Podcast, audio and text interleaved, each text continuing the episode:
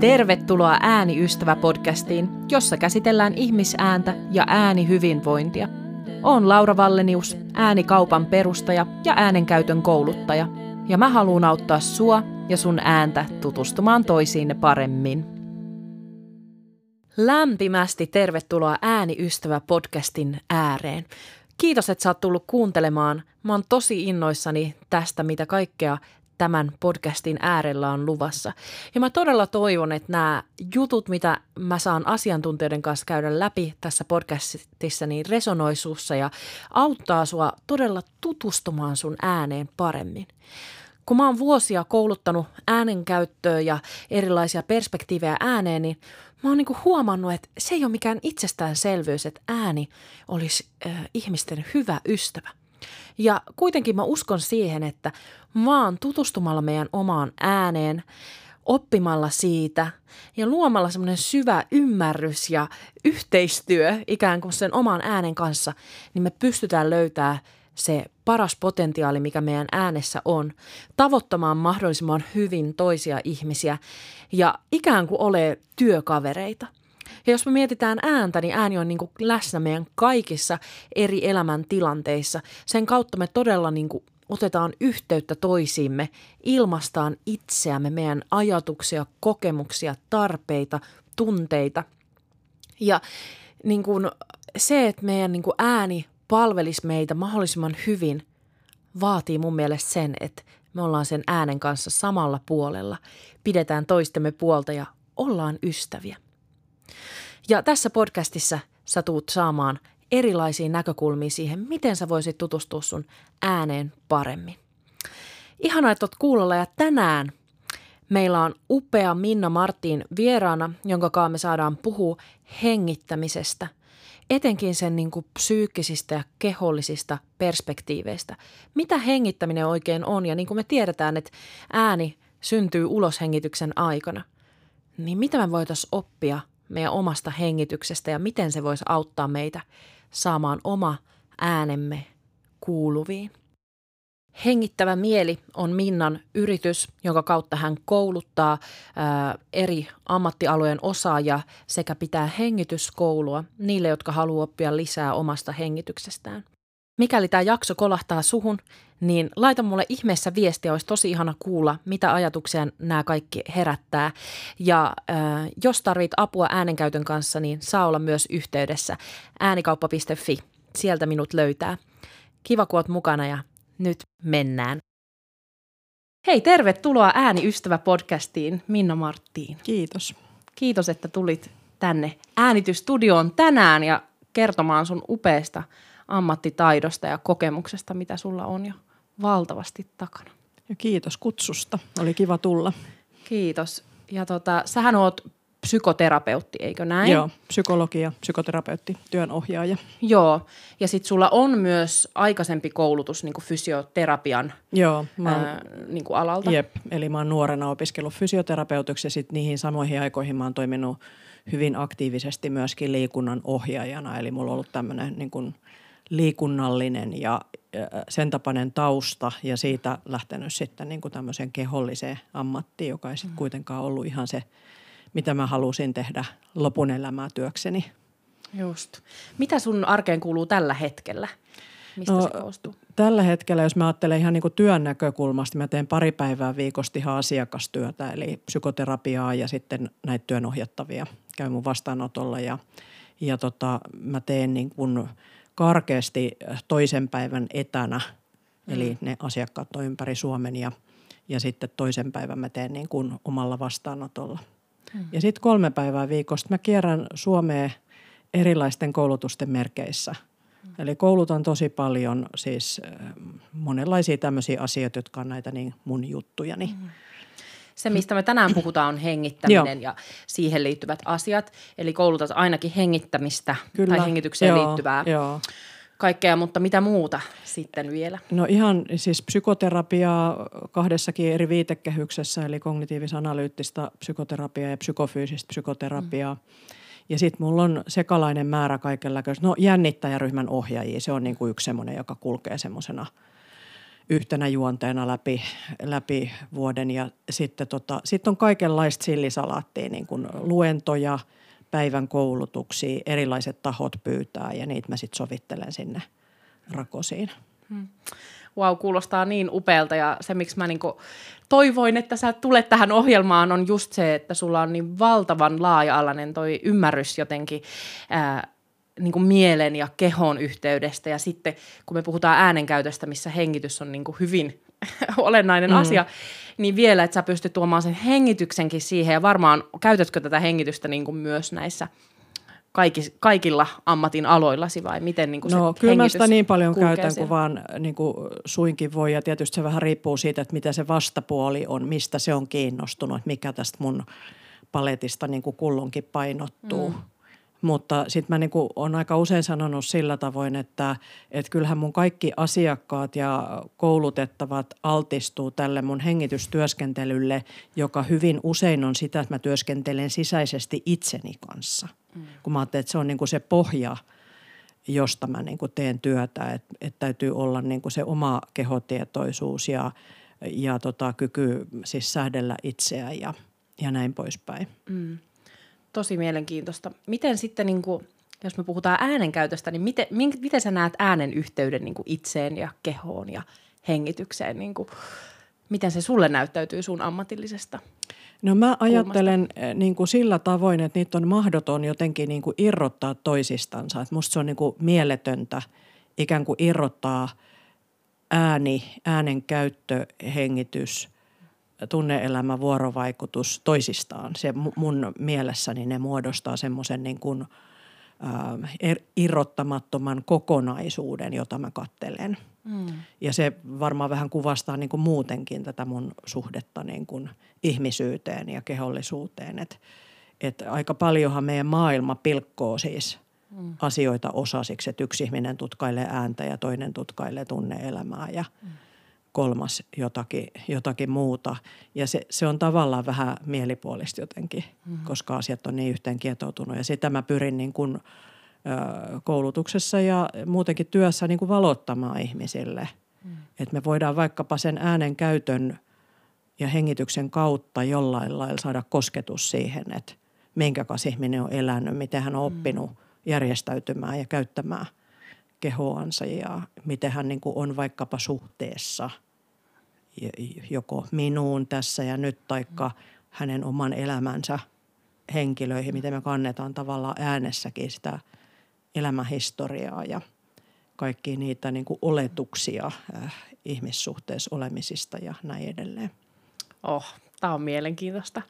Hei, kerro vähän sun omasta polusta nyt äänen kanssa, että minkälainen mm. suhde sulla on omaan ääneen tai ajatteletko sitä tai eh, voitko puhua ystävyyssuhteesta just? Joo. Tämän podcastin nimi on Ääniystävä. No kun niin. sä lähetit mulle kysymyksiä ennalta, mm. niin, niin toi oli mun mielestä niin kuin semmoinen, mä ajattelin sit haasteellisin kysymys, joka siellä oli, koska mä en ollut varmaan niin kuin sitä pysähtynyt – sillä tavalla miettimään aikaisemmin, mutta se oli tietysti hyvä tämmöistä aivojumppaa, mm. koska se vei mut niin kuin miettimään ihan niin kuin jonnekin lapsuuteen mm. asti siis niin kuin suhdetta ääneen ja niin kuin ääne, ääneen ja tavallaan miten mä saan ääneni kuuluville mm. vaikkapa perheessä mm. ja tämmöisiin muistoihin. Ja sitten tietysti tuli kaikenlaisia –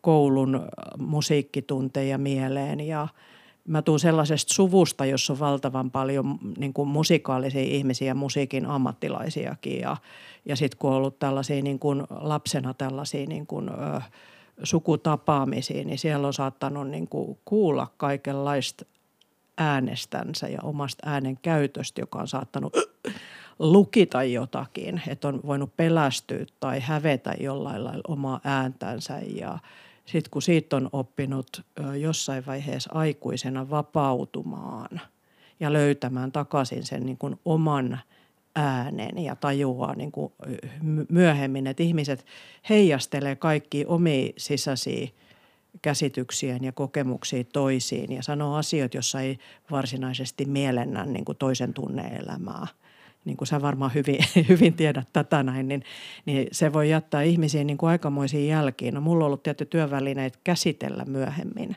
mm. sitä, että okei, tämä on jonkun yhden ihmisen kommentti tai tämmöistä näin.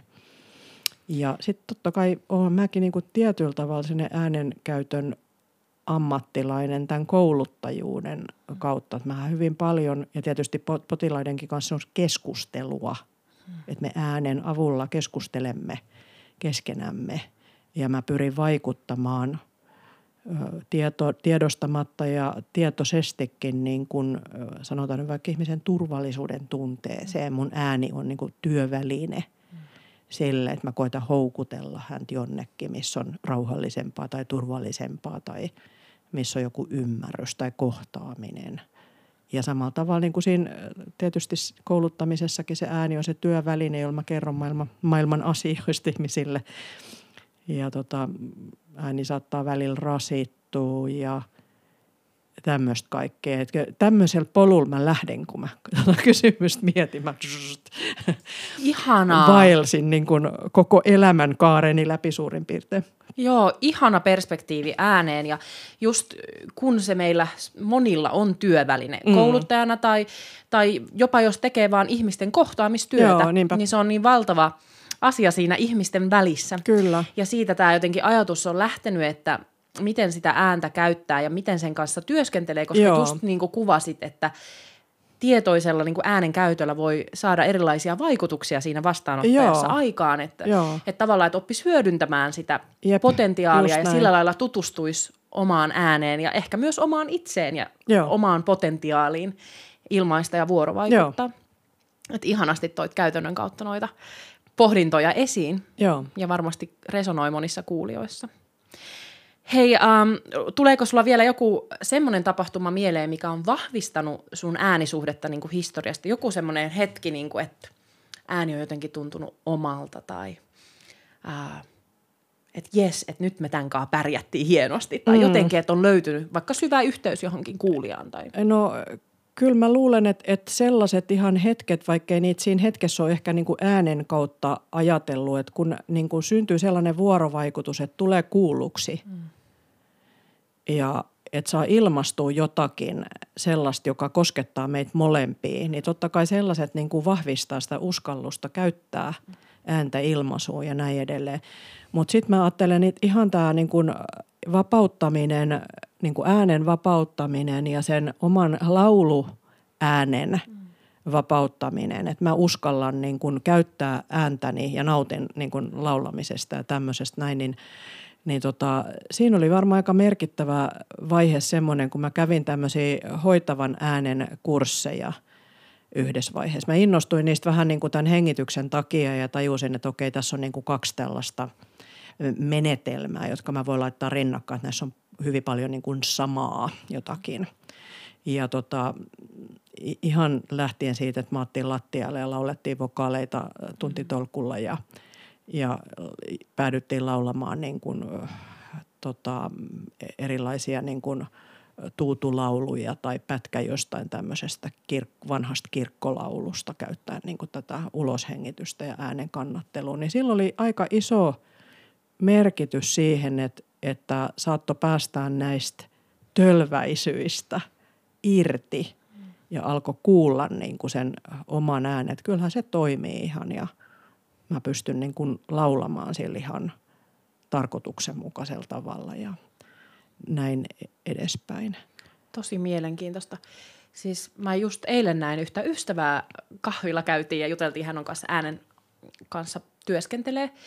Ja hänen kanssaan puhuttiin niin erilaisista kulttuureista ja äänenkäyttökulttuureista ja niin kuin päädyttiin sen keskustelun myötä siihen lopputulemaan, että kyllä me Suomessa ollaan tosi tavoitteellisia ja tavallaan saakin olla, että voi mm. tavoitteellisesti harjoituttaa vaikka ääntä jotakin, että se olisi vahvempi tai kestävämpi Joo. ja se on ihan perusteltua sekin. Mutta sitten puhuttiin, että kuinka paljon niin kuin itse asiassa semmoisessa läsnäolossa ja siinä, että ei tavoitellakaan mitään, vaan just ehkä mitä kuvasit äsken, mm. että – ollaan vaan sen äänen Joo, kanssa näin. ja annetaan sen soida ja sitä kautta Joo. tutustutaan ja löydetäänkin jotain uutta, niin se on ehkä semmoinen asia, mitä voisi tutkia lisää itse kukin meistä ja tässä Joo, ehkä myös joo. kulttuuriin liittyen. Mä Kyllä. ajattelen, että sitä ei meillä hirveästi täällä Suomessa ehkä arvosteta semmoista. Joo. Eli mä, mä jotenkin löysin semmoisen ajatuksen, jota mä sitten käytän niin kuin tässä omassa hengitystyössä, että me voidaan ääneen hengittää asioita. On ne sitten äänteitä, että me voidaan leikkiä sillä äänellä ja ääneen hengittää asioita, äänteitä ja, ja tota, muunlaista niin kuin melodia tai mitä ikinä se onkaan, mutta että kaikki meidän niin kuin itsemme ilmaisu on ääneen hengittämistä Mm. että me tuodaan niin kuin jotain täältä sisältä näkyväksi sen meidän äänen avulla niin kuin toiselle ihmiselle, joka on niin kuin meidän sisäistä maailmaa, meidän ajatuksia, tunteita ja kokemuksia ja niin edelleen. Vau, hei jatketaan, kerro lisää tästä. Sulahdetaan tänne hengitysteemaan hiljalleen, että miten sitä voi niin kuin, tutkia tai harjoitella tai mitä se tarkoittaa. Mm. No tota, tässä hengityskoulussa, joka on tämä menetelmä, jota mä koulutan, niin äh, uloshengitys on niin kuin se keskeinen äh, työväline, josta aloitetaan oikeastaan. Tai aloitetaan siitä niin kuin olemisesta ja turvallisuuden luomisesta ja kannateltuna olosta kehollisesti. Ja sen jälkeen lähdetään käyttämään uloshengitystä. Et se, se on niin kuin hirveän iso osa sen menetelmän ää, kestosta, jos ajattelee, että kävisi tämmöisen terapian, niin hyvin pitkään työskennellään uloshengityksen kanssa. Ja Mikä, tut- mikä siinä on niin taustalla? No mm. niin, no siinä on taustalla se, että, että kun ihmisillä on hengityksen kanssa ongelmia, niin useinhan ihminen itse kokee, että apua, esimerkiksi, että apua mä en saa hengitettyä sisään. Mm. Mutta sitten kun sitä lähdetään niin kuin tutkimaan, niin ei se ratkeakaan niin kuin hengittämällä kauheasti sisään mm. tämä ongelma, vaan ongelmat itse asiassa on kutoutunut enemmänkin siihen, että ihmisillä on valtavasti uloshengityksen ongelmia. Eli uloshengitys katkaistaan tai sitä pidätetään tai, tai että siihen niin kuin uloshengityksen ympärille muodostuu ne kiinnikkeet. Että jos ajatellaan vaikka tämmöistä vuorovaikutusta, että, että me niellään asioita tai että pidä mölyt mahassasi, mm. että miltä vaan kasvatuksessa on sa- saatettu, että nyt hiljaa ja jännitetään ja katkaistaan se uloshengitys, niin se jättää meihin niin kuin jälkiä ja, ja silloin se tiedostamaton hengitys, jota ihminen arjessansa koko ajan hengittää, niin voi olla, että tällä tuloshengitys on lyhyt, katkeileva, pidäkkäinen ja niin edelleen. Eli sen takia lähdetään sitä uloshengitystä siihen tutustumaan, sitä työstämään, tutkimaan voiko hellittää ja voiko se uloshengitys pikkuhiljaa pidentyä. Ja ihan tämmöistä niin kuin vapaata, paineetonta, mihinkään pyrkimätöntä uloshengittelyä. Ja käytetään kaikenlaisia erilaisia kokeilla ja leikitellä, että entäs jos tämä tekisi näin ja entäs jos tulisi tämmöinen mielikuva tai miltä tämä tuntuisi.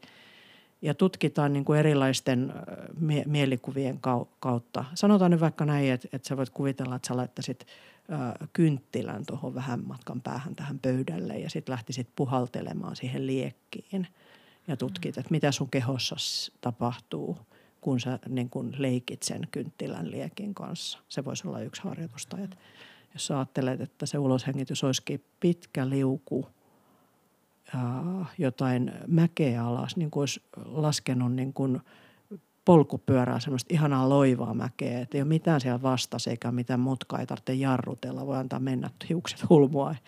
Miltä semmoinen uloshengitys tuntuisi, jos se olisi tämmöinen pitkämäen lasku? Eli tämmöisillä tavoin lähdetään tutkimaan, miten, miten ne mielikuvat, kehokokemukset auttaa. Ja sitten lähdetään käyttämään niin kuin omaa ääntä siinä, liikettä, voimaa. Vähitellen ruvetaan laittaa niin kuin pökköä pesää enemmän. Parin kanssa tehdään harjoituksia ja näin edelleen. Pari avustaa uloshengitystä ja, ja niin poispäin. Mutta tämä äänellä leikkiminen, se on niin kuin hirveän tärkeä osa tätä vapauttelemista ja, ja tota, niin kuin leikistä kiinni saamisessa. että me siis maataan lattialla ja lähdetään ensin vaan varovaisesti huokaamaan. Ja ihan se on, monille jo se on ihan sillä, että apua, apua, en uskalla huokaista ääneen. Ja mä koitan niin kuin houkutella, että huokaa sillä lailla hiljaa, että sä itse kuulet just ja just sun omiin korviin, että sä huokkaat. Ja sitten mä lähden vähän houkuttelemaan, että voisiko huokasta niin, että naapurissakin kuuluisi. Ja sitten ryhmä alkaa tuottaa huokailua. Ja siitä lähdetään niin kuin eteenpäin leikkimään kaikenlaisten äänien kanssa, että miltä tuntuisi suhista ääntä. Ja lähdetään kokeilemaan erilaisia kirjaimia ja äänteitä, pärinöitä ja muristaan ja koristaan. Ja sitten ruvetaan päästämään sellaisia kummallisia äänteitä, ikään kuin ne tulisi jostain maasta, maan sisäpuolelta. Maasta purkautuu vähän niin kuin kuumia lähteitä ja, ja tämmöisiä niin kuin tulivuoria ja muita. Minkälainen ääni se voisi olla, jos sun niin kuin maan sisältä pääsisi kaikenlaisia korahteluja. Mitä, mitähän tunteet tähän voisi oikein niin kuin liittyä? Et jos ajattelet, että nyt ei tarvitse olla niin kuin päästään mitään kauniita ääniä, vaan päästellä niin rumia ja rujoja ja karseita mm. äänteitä. Ja tälleen lähdetään niin kuin leikkimään – äänen kanssa. Vähitellen me voidaan tehdä kirjaimista erilaisia tavuja ja äänteitä ja muodostaa niistä jotakin sellaista, joka alkaa muistuttaa niin kuin puheen omaisuutta. Ja sitten kun me otetaan tähän tätä voimaa ja liikettä mukaan – ja se voi olla vaikka paiskaamisen liikettä. Se on hirvittävän niin kuin hyvä houkutteluliike äänelle. Et maataan lattialla, polvet on koukussa, selimakuulla, silmät on suljettuna. Nostetaan kädet pään yli tuonne niin lattia ylös ja lasketaan ne alas. Sitten mä lähden houkuttelemaan semmoisen suuntaan, että mitä jos sä paiskaat ne kädet alas ja paat kädet nyrkkiä oikein isket ne siihen niin kuin pepuvereen tuohon lattiaan. Vähän niin kuin isket nyrkkiä pöytään ja – kokeillaan, että miltä se tuntuisi tässä niin kuin ensin ähkästä. Ja sitten entäs jos voisikin niin kuin sanoa sellaisia sanoja, että ulos ja pois mm. ja lopeta ja älä ja mä en halua ja nyt riittää. Mm-hmm. Ja sitten anna tulla vaan, mitä vaan niin kuin sun mieli lähtee tuottaa, kun se alkaa se assosiaatio toimii, että ihmisten sisältä alkaa tulla kaikenlaisia. Mm. Ja tällä tavoin niin se on ihme, mikä tapahtuu niin kuin ryhmässä. Et ensin se, että apua en uskalla huokaista, niin äh, kun me ollaan vähän aikaa harjoiteltu, niin tulee sellainen tunne, että tanner tänä, tärisee ja mm. koko huone niin kuin on täynnä ääntä ja tunnetta ja, ja näin edelleen. Täytyy aina vähän va- varoittaa naapureita, että kohta saattaa kuulua täältä – tilasta hieman mekkala, että meillä ei ole mikään hätäinen. Ei ole joukkotappelu. Ei, ei tarvitse tulla pelastamaan. Ja sitten aina välillä rauhoitutaan mm. ja ihmetellään, mitä tapahtui tässä, kun todella niin kun vireystila lähtee nouseen, on hirveästi tunteet pinnassa ja mitä se taas sitten sit taas rauhoitellaan, että joka mitään hätää. Tää, tää, kukaan ei vahingoittunut, mitään ei sattunut rauhoitellaan taas se hengityksen avulla. Ja tällä tavalla harjoitellaan tämmöistä niin kuin vireystilan nostamista, laskemista hengityksen mm-hmm. avulla ja ääneen avulla. Mulla niin kuin mieli pyörii tällä hetkellä paljon, mutta jotenkin äh, yksi mun kysymys oli, että miksi niin automaattista asiaa kuin hengitys, kun tavallaan se on ensimmäinen asia, kun ihminen syntyy, Joo. että varmistetaan, että hengitys toimii yes. ja sitten toisaalta se on viimeinen asia Joo. ennen kuin ihminen kuolee, niin jotenkin sä vastasitkin jo näihin niin kuin syihin, mitä siellä voi haasteita niin kuin olla. Ja nyt kun mä kuuntelen tätä sun pitkää niin kuin prosessia siitä, mitä sen hengityksen kanssa tehdään, niin jotenkin niin kuin, mulla se kytkeytyy mun päässä vahvasti just tähän, että pysähdytään sen itsen äärelle, tunnistetaan niin kuin niitä pidäkkeitä mm-hmm.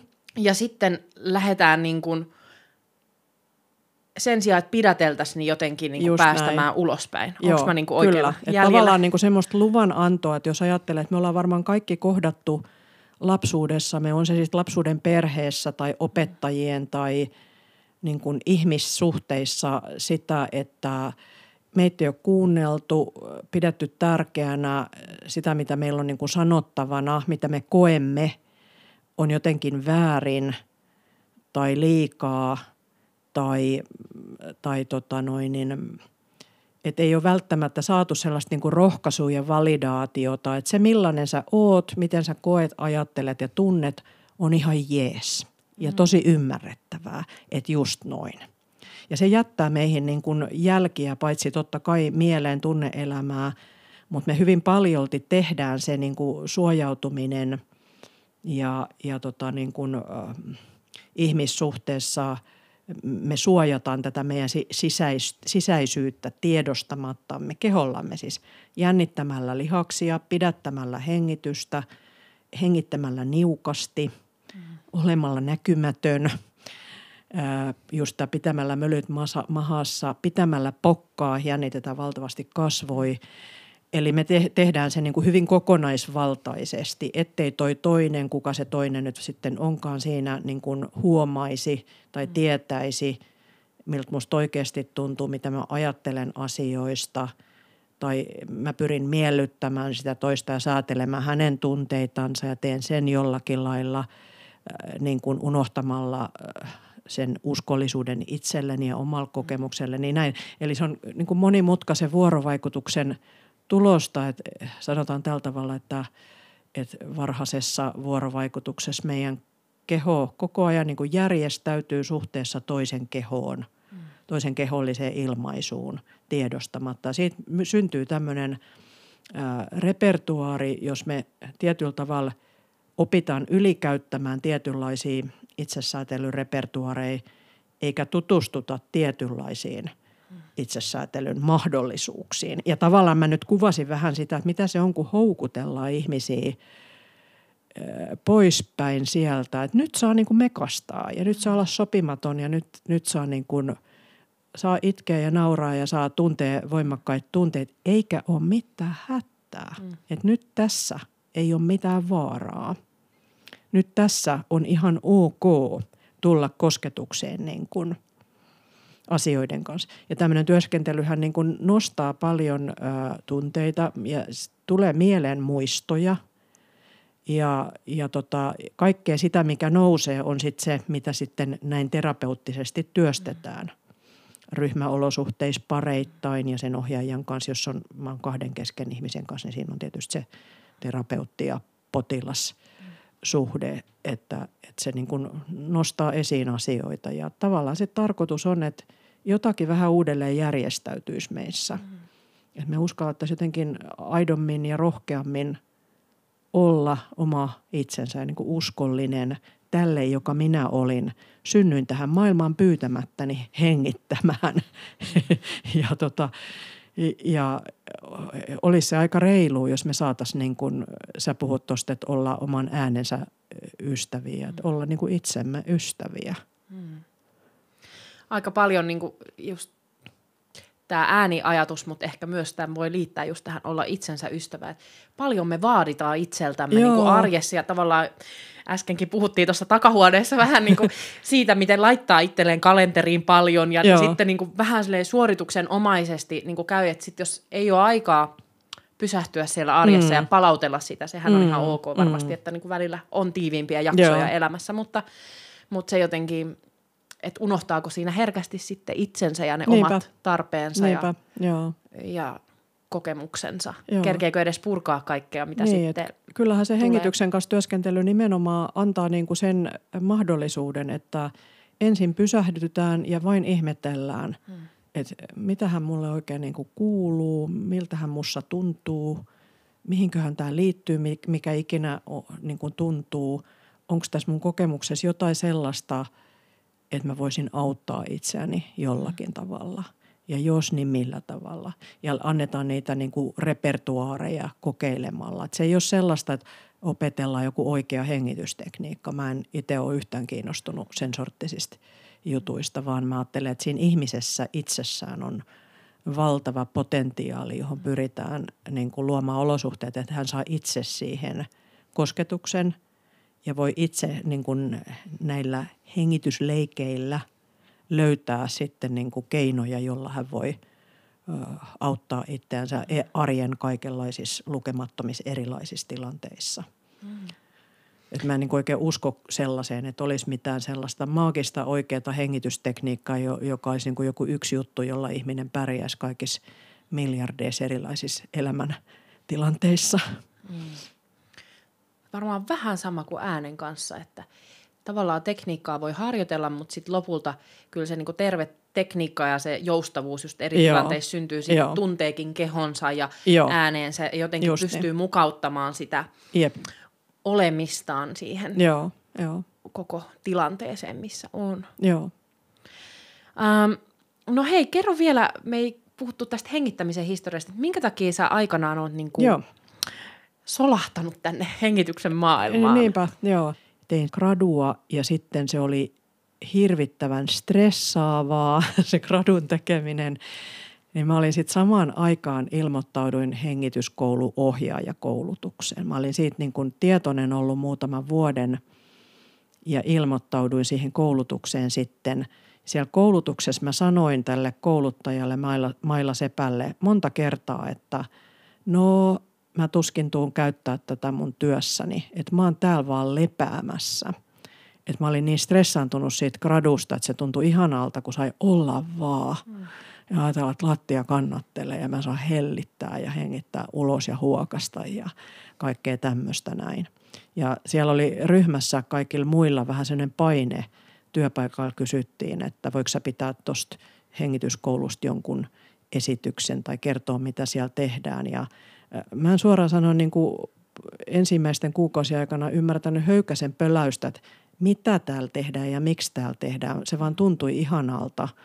Ja sitten musta tapahtui kehollisesti niin valtava mullistus itsessäni sen niin kuin vuoden aikana. Se kesti elokuusta toukokuuhun silloin se koulutus, niin voi sanoa kyllä, että mun keho niin kuin uudelleen järjestäytyi niiden kuukausien aikana niin voimakkaasti, että sitten mä aloin todenteolla niin kuin kiinnostua sitten, että mitä tässä oikein niin kuin tehtiin – mitä mussa oikein tapahtui, mitä tämä on.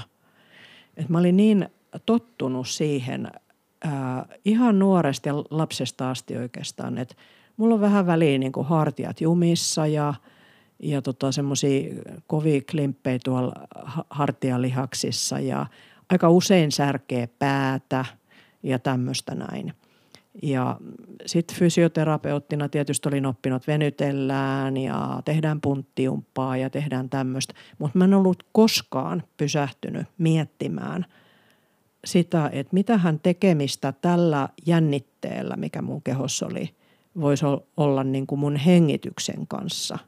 Ja miten nämä kaksi asiaa, tämä mun lihasten jännitys, toistuva, jatkuva jännitys ja ne oireet ja kivut – ja mun hengitys. Mitä tekemistä silloin mun ihmissuhdekokemuksien kanssa? Millä tavoin mä oon niin tullut suhteeseen mun lähi-ihmisten kanssa lapsuudesta asti. Ja sitten alkoi purkautumaan niin semmoiset oman elämän historialliset teki, tota, niin kuin muistot ja ihmissuhdekokemukset – ja tavallaan mä aloin niin kuin tavoittaa sitä, miten mä oon niin kuin suojautunut monenlaisilta asioilta. Osittain niin kuin omilta tunteiltani ja osittain joltakin, että ei ole ihan ok ilmasta tässä suhteessa ihan kaikkea sellaisena, miten mä asioita koen ja näin edelleen. Ja kun sellaiset jännitteet niin kuin katos kerta kaikkiin. Mä löysin oman ääneni. Mm. Rupesin niin kuin ilmaisemaan sitä ja harjoittelin sitä sitten niin kuin hyvin paljon. Mä kävin tota, sitten, sittemmin, mä oon käynyt niin kuin neljä erilaista psykoterapiajaksoa itse. Mä oon käynyt niin paljon, että psykoterapiakoulutuksia niihin aina kuulunut. Tämä oma terapiani on ollut saanut aina, päässyt aina uudestaan niin kuin käyttämään omaa ääntään sellaisen ihmisen kanssa, joka vastaanottaa, ymmärtää ja validoi. Niin mä ajattelin, että siitä muodostui niin kuin ton tapainen polku. Sen takia mä kiinnostuin siitä. Ja, ja tota, kun mä olin sanonut, että no mä tuskin tuun koskaan käyttää tätä menetelmää työssäni, niin mä valmistuttua niin aika nopeasti pääsin sitten töihin YTHSlle, eli ylioppilaiden terveydenhuoltosäätiölle. Mä olin 16 vuotta – siellä ja työskentelin äh, siis korkeakouluopiskelijoiden kanssa. Ja mä kysyin heti niin kuin ekalla viikolla, että saako täällä ohjata ryhmiä. Ja pystytin, niin kuin, rupesin heti keräämään ihmisiä tällaiseen niin kuin hengityskoulupohjaiseen psykofyysiseen ryhmään lähdin harjoittelemaan sen menetelmän käyttämistä ja vähitellen sitten ihan niin kuin yksilöpotilaidenkin kanssa ja, ja tota, sitten siitä tulikin niin kuin yllättäen sellainen olo, että en mä oikein voi työskennellä ihmisten kanssa, ellei mulla ole tämä työväline niin kuin tässä käytössä. Ja vähitellen alkoi niin kuin hakeutua mun vastaanotolle sitten – sellaisia ihmisiä, jotka vähän tiesi, että okei, toi on kiinnostunut tollaisista jutuista ja työskentelee kehollisesti, on kiinnostunut hengityksestä ja, ja näin edelleen.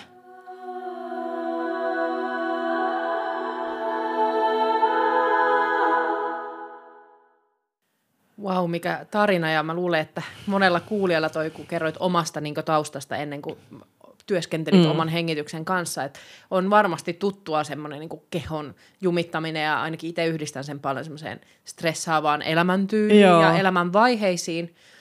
Ää, ja sitten niin kuin toi, mitä kerrot, että mitä kaikkea sen hengityksen kautta voi löytää. Mm. Jos vielä puretaan niin kuin oikein palasiksi, niin miten sä niin kuin näet, että mihin kaikkeen just tähän kehon järjestäytymiseen tai muuhun se hengitys – niin kuin vaikuttaa meidän kehossa. Mm. No jos aloittaa tuosta hapen sisäänottamisesta ja sitten hiilidioksidin poistamisesta, niin kun me tehdään tämmöistä kaasujen vaihtoa, niin me samalla säätelemme koko ajan meidän kehon happoemästasapainoa. Ja mitä merkitys sillä on, niin silloin tietysti niin kuin valtava merkitys meidän solujen aineenvaihdunnan kannalta. Että silloin hyvin tärkeää, että veren kierrossa on niin kuin tietynlainen ja ylipäänsä elimistössä vallitsee tietynlainen pH-arvo. Silloin niin sanotusti soluhengitys toimii optimaalisesti. Mm-hmm. Ja jos, meidän, jos me esimerkiksi tota noin, niin saataisiin paniikkikohtaus ja ruvetaan hyperventiloimaan, eli tuulettamaan niin kuin liiankin tehokkaasti keuhkoja, poistetaan hiilidioksidia nopeasti, niin veri muuttuu emäksiseksi ja soluhengitys alkaa kärsiä. Eli ihmiselle tulee niin kuin paradoksaalinen tilanne elimistö, että elimistössä kulkee paljon happea, mutta me ei saada sitä käyttöön, koska elimistö on liian emäksinen ja me tarvitaan jonkun verran sitä hiilidioksidia auttamaan happea irtautumaan hemoglobiinista ja putkahtamaan niin kuin solun sisältä. Se on mini, mini-luento mm-hmm. tota, fysiologista. se on yksi hyvin tärkeä asia. Mä että se on tietyllä tavalla perusta, koska – eihän meidän elimistössä toimi yksikään elävä solu, ellei tämä soluhengitys toimi. Et se, sillä alkaa olla välittömiä seurauksia niin kuin ihan muutamasta sekunnista alkaen, jos joku alkaa mennä epätasapainoon sillä tavoin.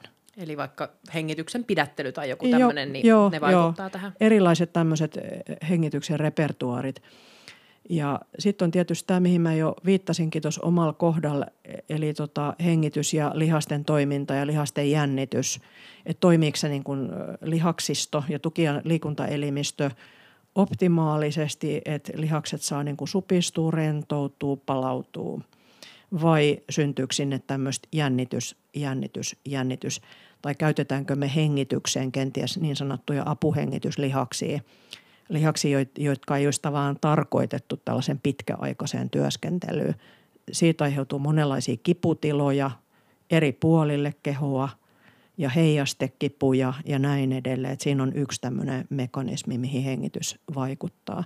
Ja tietysti kaikki tämä meidän asento, että jos sä ajattelet vaikkapa ihan niin kuin hengitystä ja äänen tuottoa, niin on hirveän vaikea tuottaa ääntä, saada sitä ääntänsä kuuluville tässä maailmassa, jos sä oot vaikkapa aivan lysähtänyt ja, ja tota, näin edelleen. Ja taas ihminen, joka on vaikkapa jännittynyt ja pelokas ja ahdistunut ja tulee sillä tavalla suhteeseen toisen ihmisen kanssa, että mä pyrin suojaamaan kehollani itseäni, saattaa mennä ihan kumaraan, kippuraan – ei pysty hengittämään, sieltä käsi on vaikea tuottaa ääntäkään ja näin edelleen. Eli koko tuki- ja liikuntaelimistön tavallaan semmoinen niin optimaalinen joustava toiminta on sen kanssa tekemisissä, että missä on tilaa hengityksellemme ja me voimme sitten hengittää ulos näitä ääniä itsestämme.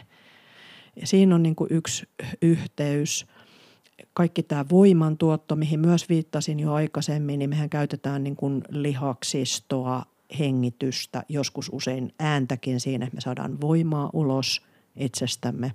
Ihan siis vaikkapa halkojen hakkaus, niin siinähän on ihan optimaalista se, että on tietynlainen asento, tietynlainen lihasten käyttö, tietynlainen intentio käyttää voimaa, uloshengitystä ja kenties pieni ähkäsy siihen, niin saa isonkin pöllin halkeamaan.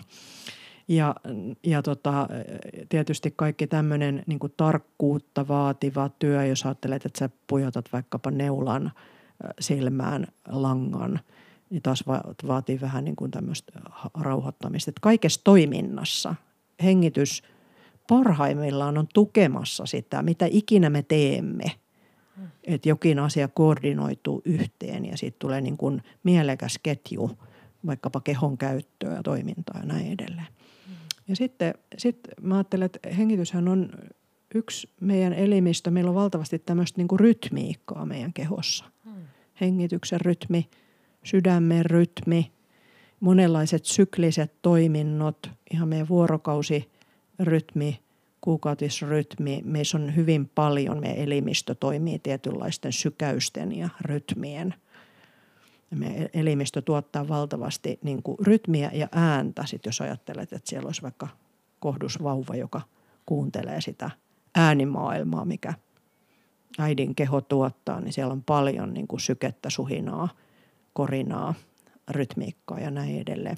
No tämä hengityksen mäntämäinen rytmi on niin kuin, vähän niin kuin me semmoista sisäistä hierontaa – koko elimistölle niin aivan jatkuvasti. Ja tietysti se, miten sä hengität, vaikuttaa aivan valtava radikaalisti siihen, että minkälainen se ö, sisäinen rytmi ja hieronta ja tämä mäntämäinen liike on.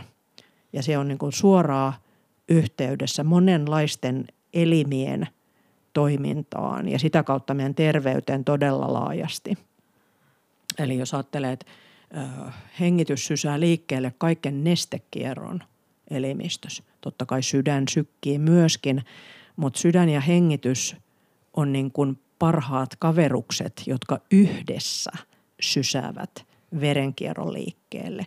Hengitys voi pahimmillaan katkaista sitä nestekiertoa. Niin kuin tiedetään, nykyään uniapnea on sellainen, mihin kiinnitetään paljon huomiota, kun tulee hengityskatkoksia – niin paitsi että se vaikuttaa verenkiertoon, se vaikuttaa valtavan voimakkaasti aivonestekiertoon.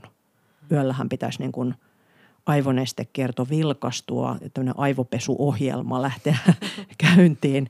Ja jos siellä on paljon katkoksia hengityksessä, se katkaisee tätä prosessia ja se on hyvin tuhoisa meidän aivoterveydelle. Suolistoterveys, jos ajattelet, miten pallea lihaksena täällä vatsaontelos mäntämäisesti koko ajan hieroo meidän suolistoa. No jos ihminen on niin kuin, uh, hirveän ahdistunut ja pelokas ja hengittää vaan niin kuin varovaisesti täällä yläosilla käyttää näitä apuhengityslihaksia ja pallea on aivan toimettomana ja hengitys ei kuljekaan tänne keuhkojen alaosiin, ei tapahdu tätä hierovaa liikettä. Mikä vaikutus silloin mahdollisesti meidän suolistoterveyteen? Mm. Jep. Eli tällaisia mä lähden niin itse mielikuvittelemaan elimistön toimintaa, fysiologiaa, sisäelimien saamaa hierontaa, verenkierto, lymfanestekierto, aivonestekierto. Mm. niin mä muistan, kun mun yksi tota, opiskelukaveri joskus meidän valmistuttua, kun mä olin innostunut tästä hengityksestä, niin kysyi multa kerran, että no onko se hengitys mukaan noin tärkeä? Täytyykö siitä niin kuin niin kuin tolta vaan intoilla, niin mä sanoin, että oota kun mä mietin, öö, on. Mm.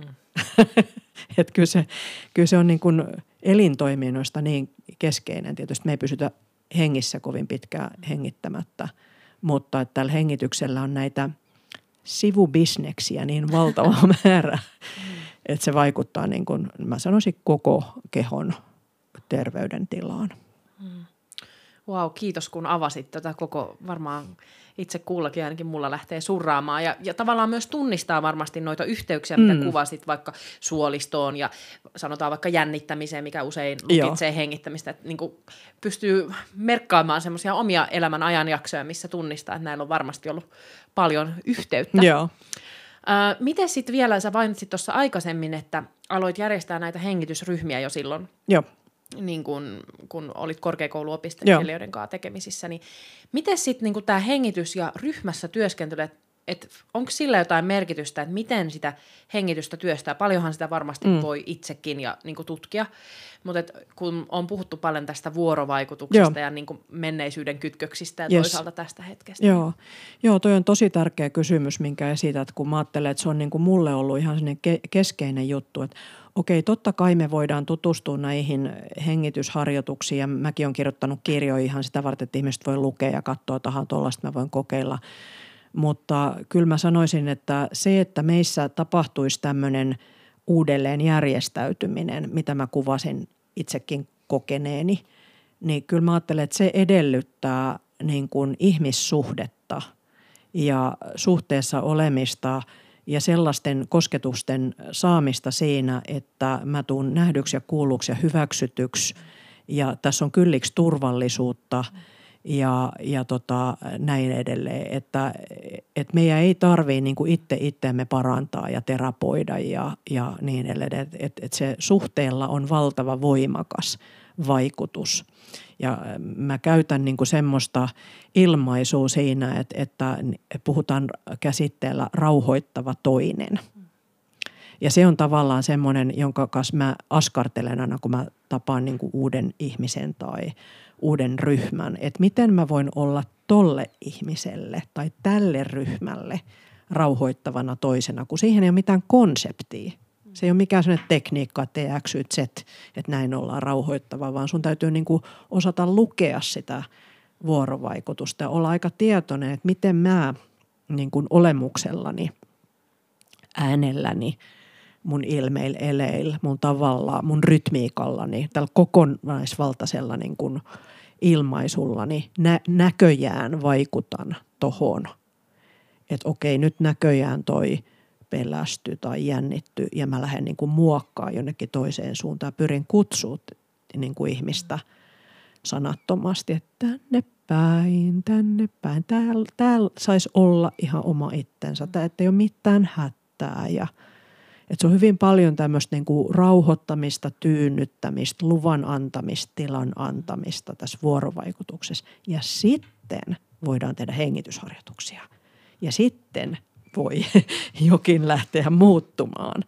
Mutta mä ajattelen, että se ei ole niinku semmoinen, että voisi laittaa niinku CDn soimaan ja ihmiset niinku, monestihan ohjaaminen nimittäin on sellaista ja mä itse mm. reagoin sellaiseen aika vahvasti. Mm että, tota, että on paljon ollut niin kuin ohjattavana erilaisissa tilanteissa. Ja mulla tulee sinne olo, että nyt toi ohjaaja ei ollut lainkaan läsnä. Mm. Ittensä kanssa, meidän kanssa, minkään kanssa. Että olisi voinut panna niin kuin CDn soimaan ja se olisi ollut yhtä läsnä olevaa. Hmm.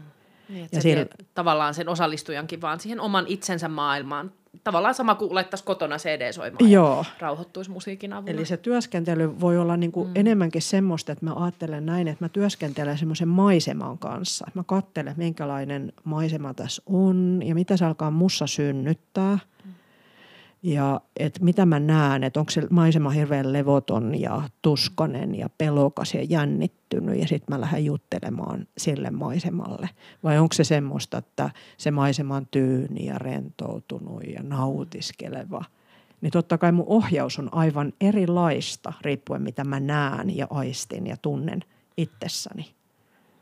Ja sen, sen takia mä en koskaan niin kuin ryhmien kanssa työskentelyssä, niin mä en juurikaan suunnittele. Siis mä tiedän niin kuin teeman, että meidän päivän teema on tämä. Ja sitten mä kuuntelen itsekin vähän hämmästyneenä usein, että mitä ihmettä mun suusta oikein tulee ulos. Et siellä saattaa, saattaa syntyä jotakin, mä että wow, mä en ole koskaan kuullut tämmöistä maailmassa. Mm. Et mieli synnyttää niin kuin asioita – ja äh, toki mulla on niin kuin hirveä repertuari erilaisia harjoituksia, jotka mulla tuttuu ja saatan huomata, että okei, no nyt, nyt mä näköjään ohjasin tota harjoitusta. Mä huomaan, että mulla mieli vaeltaa niin semmoiseen flow-ajatukseen ja läsnäoloon, että, että varmasti niin kuin myös sinulta ohjaajana se vaatii valtavaa läsnäolon taitoa, että pystyy niin kuin siinä hetkessä jotenkin aistimaan sitä kaikkea. Joo, joo. Ja onko jopa hengitys sitten väline niin kuin siihen – läsnäoloa ja aukioloa ja siihen niin kuin Joo. tilanteen mukaan niin kuin Yes. kulkemiseen. Just niin. Ja sitten on niinku vuosien varrella pikkuhiljaa syntynyt niinku semmoinen luottamus siihen omaan sisäiseen maailmaan ja ö, kaikkeen, mitä sitten niinku on oppinut. Et siellä on käytettävissä olevaa jotakin, taikka sitten just nimenomaan näin, näin, että nyt syntyikin yhtäkkiä joku uusi juttu, että olipas kiinnostavaa, mitä tässä tapahtui. Mutta monesti se voi olla näin, että jos mulla on vaikka ryhmä ihmisiä ja mä näen, että siellä on yksi ihminen hirveän levoton tai tuskissaan tai jännittynyt tai tosi ahdistuneen olonen, niin mä lähden juttele hänelle. Eihän hän välttämättä sitä siellä tiedosta, että nyt hän puhuu just mulle. Mutta mä saatan niinku puhua ihan niin, mä katson sitä yhtä ihmistä. Että mä katson, että voiko häntä auttaa hiukan rentoutumaan ja näin. Ja sitten mä ajattelin, että ne muut ehkä hyötyy siitä myöskin pikkusen. ja et se voi olla niin, että, että se ryhmän ohjaaminen onkin niin kuin yhdelle ihmiselle juttelua. Mielenkiintoista. Joo. Miten niin kuin, nyt kun elämä on kuitenkin kaikenlaista täynnä, ö, ja sanotaan, että joku opiskelee tai uutta asiaa, tai jos puhutaan äänen käytöstä, että me joudutaan niin kuin opettelemaan puhe ikään kuin ulkoa, tai joku tämmöinen uusi kokonaisuus, jonka kanssa me esiinnytään, on se mm. sitten laulua tai puhetta, ja siihen usein liittyy niin kuin paljon just painetta ja stressiä ja kaikkea, niin kuin keho virittyy aika paljonkin. Joo. Niin mit, minkälaisena niin kuin työkaluna tämä hengittäminen niin kuin voisi kulkea siinä mukana ja jotenkin, miten voisi vaan olla ja niin kuin hyväksyä, tai sä äsken sanoit, että luovuttaa tai niin kuin antaa, niin kuin hellittää, mm. se taisi olla se sana. Mm. Että niin kuin, vai, tai miten tämä niin kuin jännittämisen ja tämmöisen niin kuin Joo. energisoitumisen kanssa tulisi Joo, joo. elää? No tota, Tämä siitä jännittämisestä mä voisin puhua ihan valta, valtavan paljon. Mä oikein koitan nyt miettiä, mistä langan päästä mä nappaisin nyt kiinni. Että äh, siis ensinnäkin mä ajattelen, että jännittäminen on aivan täysin normaali tunnekokemus silloin, kun me tehdään jotain, mihin me ei olla totuttu tai joka on meillä uutta, joka ei ole niin kuin mun normaali arkea ja näin edelleen. Et, et se on niin kuin se lähtökohta. Tosin meidän kulttuuri ei oikein ole pystynyt tätä viestiä tota, viestittämään niin kuin lapsille ja nuorille kouluihin. Eli on saatettu antaa niin kuin sellaista palautetta vaikka jollekin, että sun jännittäminen näkyy liikaa ja kaikkea tämmöistä crazyä, mitä ihmiset sanoo toisillensa, jos ei ole, mä ajattelen, että on yhtään mitään hyötyä kellekään. Et, et se on niin kuin sellainen mun yksi, yksi työskentelyn lähtökohta, että koitetaan purkaa niitä väärinkäsityksiä jännittämisen merkityksestä. Ja sitten saada kiinni niin kuin siitä, että, että se on tarkoituksenmukaisesti jossain tilanteissa, että meissä on niin kuin tämmöinen automaattinen itseverryttelyjärjestelmä. Että se nostaa mun vire, vireystilan tilanteen vaatimalle tasolle, koska onhan monesti semmoinen, että sä oot vaikkapa esillä tai jotakin puhetta tai mitä ikinä se onkaan, niin pyrit saamaan niin kuin vuorovaikutuksessa toisille välitettyä, niin se vaatii sen, että sä oot vähän virittynyt ja innostunut ja et, tavallaan niin kuin semmoisen esiintymisen tai puheen pitämisen, mitä se nyt onkaan, niin paljon hankalampaa se, jos ihminen on alivirittynyt ja välinpitämätön ja sillä niin kuin, päh, ei kiinnosta pätkääkään niin kuin, miten te koette tämän asian. Et siinä mielessä pieni yliviritys on niin kuin parempi vaihtoehto kuin alivirittyminen. Ja, mutta että miten pitää tavallaan vireystilaa sellaisena, että se ei ryöpsähdä niin kuin yli tämmöiseen, että laukee niin kuin taistelupakkoreaktio päälle ja sitten sä et pysty enää niin kuin selkeästi ajattelemaan ja reflektoimaan ja säätelemään itseänsä. Tietyn pisteen jälkeen niin kuin voi käydä sillä tavoin, että peli on vähän menetetty, että että tota, kehollinen virittäminen ja autonomisen hermoston virittyminen on liian voimakasta tilanteeseen nähden. Mm. Ja hengityksellähän me voidaan oppia sit säätelemään, pitelemään itseämme siellä niin kuin pienen ylivireyden tai tämmöisen niin kuin virittyneisyyden rajan toisella puolella. Ja sen takia on hyvin hyödyllistä ihmisille, jotka jännittää, niin oppia käyttämään niin kuin hengitystänsä yhtenä työvälineenä – ennen sitä jännitystilannetta, mikä ikinä se on sen aikana ja tietysti sen palautuminen sen tilanteen jälkeen. Mä näen niin kuin aina hyödyllisenä myöskin se, että se pilkotaan se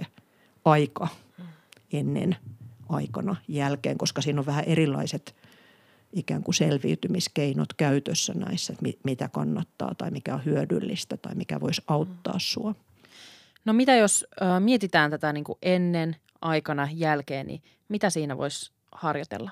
No se aika ennen, ennen, niin senhän moni tunnistaa, että se voi se tavallaan aika ennen, sen jänne vaihtelee tietysti ihmisestä toiseen. Että jotkut saattaa jännittää jotakin esiintymistä vaikkapa niin kuin kuukausia, jolloin se aika ennen on valtavan pitkä – ja silloin tarvitsisi olla kaiken näköistä repertuaaria, jolla se voi toistuvasti uudelleen ja uudelleen sitä jo valmiiksi nousevaa yliviritystä. Niin kuin, että sä, niin kuin, mä muistan, kun mulla oli joku kauan sitten niin kuin joku jännittävä eh, luento tulossa ja mä heräsin ihan kesken lyötäkin tällä, että apua, apua. Että miten sä sellaisesta niin aina toistuvasti rauhoitat itseäsi hengityksen avulla. Ja toisaalta purat kenties sitä yliviritystä myöskin niin kuin vaikka liikunnan avulla tai, tai näin edelleen. Et, et paljolti, totta kai siellä on paljon, mitä voi niin kuin tehdä aikana ennen, mutta tämmöistä toistuvaa ylivireyden rauhoittamista. Mm. Ja silloinhan se voisi olla tämmöistä rauhallisesti uloshengittelemistä, uloshengityksen jälkeisen tauon löytämistä – mikä tahansa niin kuin hengitysharjoitus, jos voisi olla vaikka hidasta liikettä ja hengittämistä, joka, jota sä voit tehdä vaikka kotona aina, kun se vireystila ryöpsähtää niin kuin korkeaksi. Ja sitten se, sen aikana niin aika usein eh, hyvin yksinkertaiset asiat, koska sä joudut keskittyä vaikka johonkin laulamiseen tai puhumiseen tai soittamiseen, niin siinä ei voi ajatella mitään kovin monimutkaisia – asioita hengityksen näkökulmasta. Et monille riittää ihan se, että aivan hiukan hidastat rytmiesi. Et puhu vähän hitaammin ja anna itsellesi taukoja ja näin edelleen. Ja sitten niitä taukoja voi niin kun opetella ihan tietoisestikin rakentamaan. Mikä ikinä se sun esityksessä on, että sä voit ottaa taukoja siellä. Esimerkiksi sanotaan nyt vaikka luennon pitäjä voisi panna – jos tietää, että ylivirittyy esiintysten aikana, niin voisi laittaa vaikka väliin jonkun kalvon ja sanoa, että lukekaa nuo kolme kohtaa kaikessa rauhassa. Niin sä saat itse paussin. Tämmöisillä tavoilla niin voi rakennella sitä esiintymistä niin, että siellä on siis rytmi hidastuu, on ta- hengitystaukoja ja lepotaukoja. Tämä itse tosi hyvä oivallus mulla aikanaan, kun mulla oli pieniä lastenryhmiä, niin kuin muskareita, kun ohjasin, niin oliko mulla 23 viikossa. Niin mä totesin, että mä en voi olla äänessä 23 Joo. tuntia viikossa koko ajan. Joo. Että mulle niin kuin, opettajana vaikka oli iso oivallus se, että miten mä niin kuin, itse pidän ensinnäkin taukoja, että mun kehon ei tarvitse niin kuin Joo. koko ajan puskee ja sitten toisaalta itse asiassa lopulta se johti siihen, että miten paljon rikkaampi siitä tunnista tulee, kun mä annan myös niin kuin osallistujille erinäistä niin kuin Just niin. roolia siinä. Kyllä, mutta kyllä. Tota, mutta niin kuin ton jaksamisen ja virittyneisyyden Joo. kannalta niin kuin se taukojen Joo. suunnittelu Just näin. Niin oli mulle oivaltavaa. Joo, et, koska mä ajattelen, että jännittyneillä ihmisillä on enemmänkin tyypillistä semmoinen, että apua, apua, äkkiä ohi – ja sitten lähteä kiihdyttämään omaa rytmiikkaa ja tahtia, jolloin antaa keholle koko aika semmoisen niin viestin tavallaan hermojärjestelmän kautta, että vaara, vaara, pakene, taistele. ja jos sitä lähtisikin purkaa tietoisesti toiseen suuntaan, niin, niin tota, että sä niin kuin hillitset ja rauhoitat itseäsi tekemään sen asian hieman hitaammin kuin mikä ehkä olisi tämä yllyke siellä sisällä – ja sitten ton, niin kuin toi palautuminen sen jälkeen tietysti on kauhean tärkeä. Mä näen siinä niin kuin kaksi semmoista, minkä kanssa, minkä kanssa harjoitella. Että monelta jää puuttumaan tämmöisten koitosten jälkeen semmoinen tietyllä tavalla mä niin kuin sanonkin ihmisille, että juhli aina kun voit, mutta ei se tarkoita sitä, että sulla olisi jotkut hirveät bileet, vaan sulla voi olla niin kuin sisäiset juhlat, että yes, selvisin. Että sä annat niin kuin jonkunnäköisen – signaalin palkkion ö, onnistumisesta ohi on. Saman tekevää, miten sä suoriudut, se ei oikeastaan ihan yksi hailee, onnistuitko. Mitäs, et välillä onnistutaan, välillä ei. Semmoista on elämä. Mutta et mä selvisin siitä. Niin si, siinä voisi niin kun ihan pelkästään se, että tuulettaa itse, itselleen tai sua jonkun palkinnon, niin, niin sehän on pieni ping, vireystilan nosto, eikö vaan? Mm. Mutta sitten se, että voida taas niin kuin palautua, palautua ja rau, rauhoittua ja suunnata mieltä jonnekin muihin asioihin ja auttaa itseänsä. Koska sitten valtava monilla ihmisillä, jotka jännittää tilanteita, niin voi olla sinne ihan armoton itsensä ruoskinta. Mm. Et ei meinaa niin kuin selviytyä siitä, mitä mä tein tuolla, kun miksi mä sanonut sitä ja olisi pitänyt tätä – ja eh, monet ihmiset niin kuin haukkuu ja mollaa itseänsä, että se vaativuus saattaa nostaa niin kuin päätä ja tehdä tosi tuskaiseksi olon.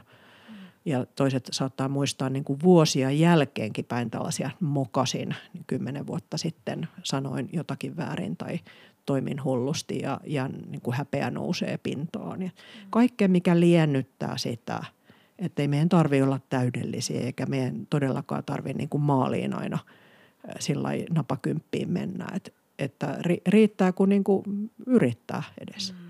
Et se on jo valtavan paljon, että laittaa tässä elämä sitten sen likoon.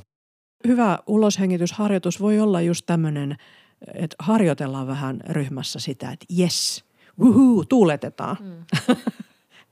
ja että saa kosketuksen semmoisen tunteeseen, joka liittyy siihen. High five.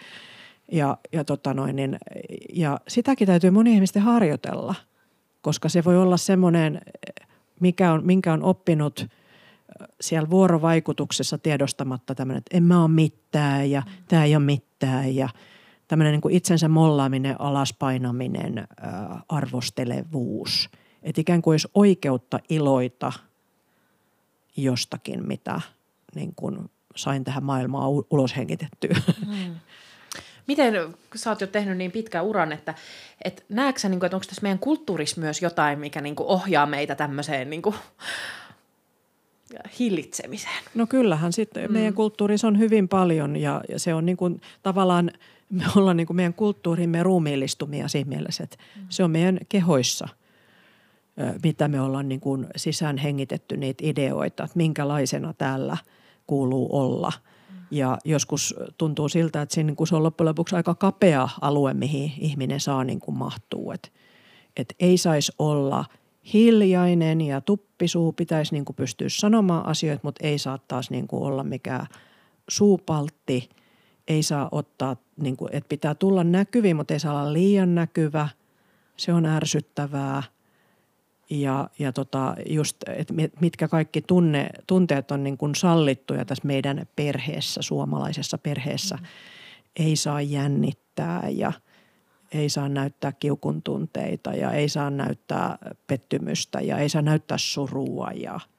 Miten, niin kuin, minkälaisia työkaluja sä niin kuin, antaisit ihmiselle, joka jotenkin haluaisi tämän hengittämisen kautta niin kuin, vaikka laajentaa näitä kaikkia – raja, rajoja ja tehdä tilaa Joo. olemiselleen ja näille tunteille. No sitten kun sitä, sitä tilakysymystä lähdetään niin kuin tutkimaan, siellä ensinnäkin mä voisin sanoa, että hengitystyöskentelyn sisällä on niin kuin muutamat sellaiset tärkeät askelmerkit, oli tämä oleminen ja uloshengityksen tutkiminen, hellittäminen, voimankäyttö, kehorajojen tutkiminen, rajat ihmissuhteessa, miten ne niin kuin, pystyykö pitää puolias ja – tota, pystyykö se itse kunnioittamaan toisten rajoja. Ja sitten tämä niin kuin tilakysymys. Onko minussa tilaa hengitykselleni? Onks, voivatko keuhkot vapaasti niin kuin laajentua? Miten mä käyttelen tätä sisätilaani? Mutta myöskin minkälainen tila mulla on niissä ihmisryhmissä, joissa mä oon kasvanut, joissa mä elän nykyaikana. Täällä ei ole tilaa edes hengittää, me sanotaan mm.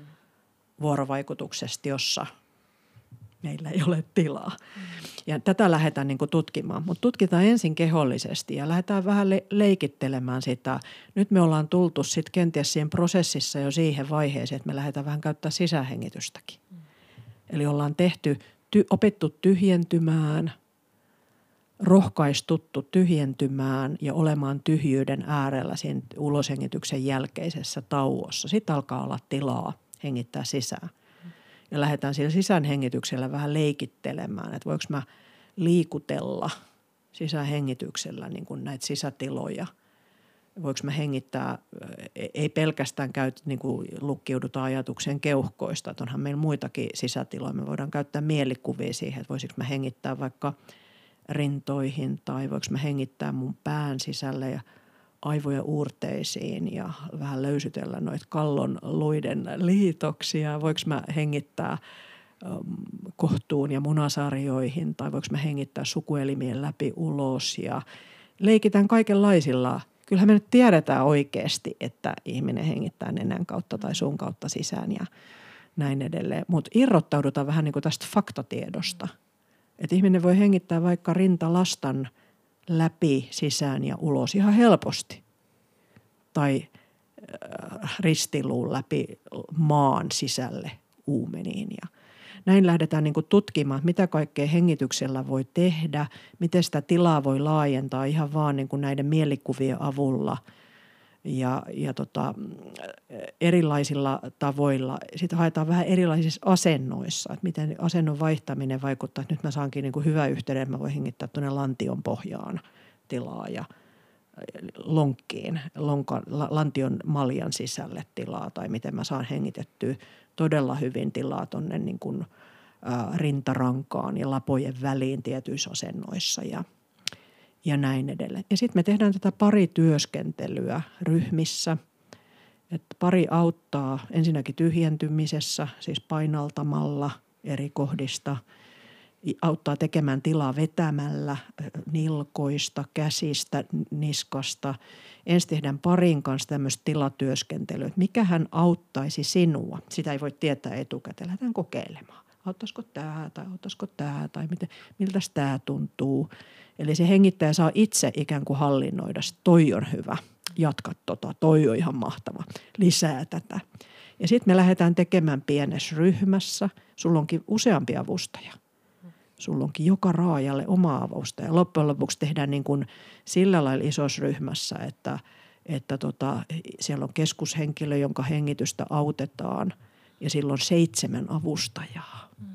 Ja se on mielenkiintoinen kokemus, kun moni ihminen, joka siinä tätä tilaa-kysymystä niin kuin tutkii itsessä, että syntyykö, että mikä auttaa mulle synnyttämään tilan tuntua mun kehooni ja hengitykseeni – voidaan käyttää ääntä siihen hyvin mukana tässä työskentelyssä. Ja hän tavallaan niin kuin orkestroi näitä avustajia. Niin se ei tunnu siltä, että siellä on seitsemän avustajaa, vaan kokemus muistuttaa ehkä hieman enemmän pikkuvauvan kokemusta.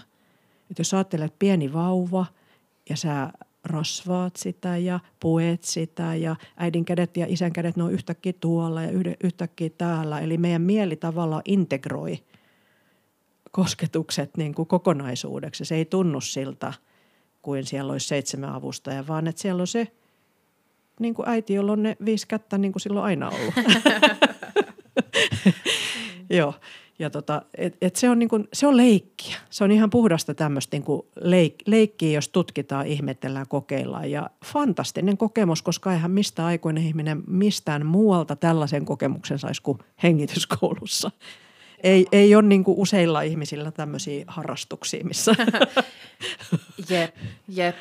Ja jotenkin mitä niin kuin mun, kun mä kuuntelen tota, niin, ja se on sulle varmasti itsestäänselvyys, mutta just se turva, mistä aluksi puhuin. Just näin. Että miten se liit- on kytköksissä siihen hengitykseen, mutta tossakin harjoituksessa, jos seitsemän ihmistä niin kuin koskee minuun ja niin kuin kaikkea, että sehän on, se vaatii valtavaa niin kuin luottamusta yes, ja kyllä. antautumista Joo. myös. Et se tavallaan siihen. ryhmän kanssa työskentely on ikään kuin kädestä pitäen sen opettamista ja sen harjoittelua, että mm. tälleen mä olisin tosi kunnioittava tota kohtaan. Mm. Että vaikka me tehdään tämmöisiä harjoituksia, missä mm. Kosketetaan, käytetään voimaa, painalletaan, vedetään ja tehdään niin kuin vähän höpsöi juttuja, niin se on todella kunnioittavaa. Ja tämä ihminen, joka on niin kuin se, joka tutkii itseänsä, hän saa aina päättää ja, ja tota, aina pyydetään lupaa ja tarkistetaan, että onko ok ja näin edelleen. Et siinä ei ole mitään semmoista niin kuin ylirajojen menevää överiä epäkunnioittavaa. Mä, mä sanoisin niin kuin työskentely, just monesti kun katselen ihmisiä, niin mä sanon, että tämä näyttää niin upealta, että jos ihmiset tekisivät tämän tapasta enemmän maailmassa, olisi rauha mm-hmm. ihmisten kesken. Minna Marttiin, tähän on aika upeata lopettaa. Kiitos aivan upeasta keskustelusta ja kiitos kun jaat tota kaikkea tietoutta, mitä sulla on tämä aiheen äärellä. Kiitos. Kiitos.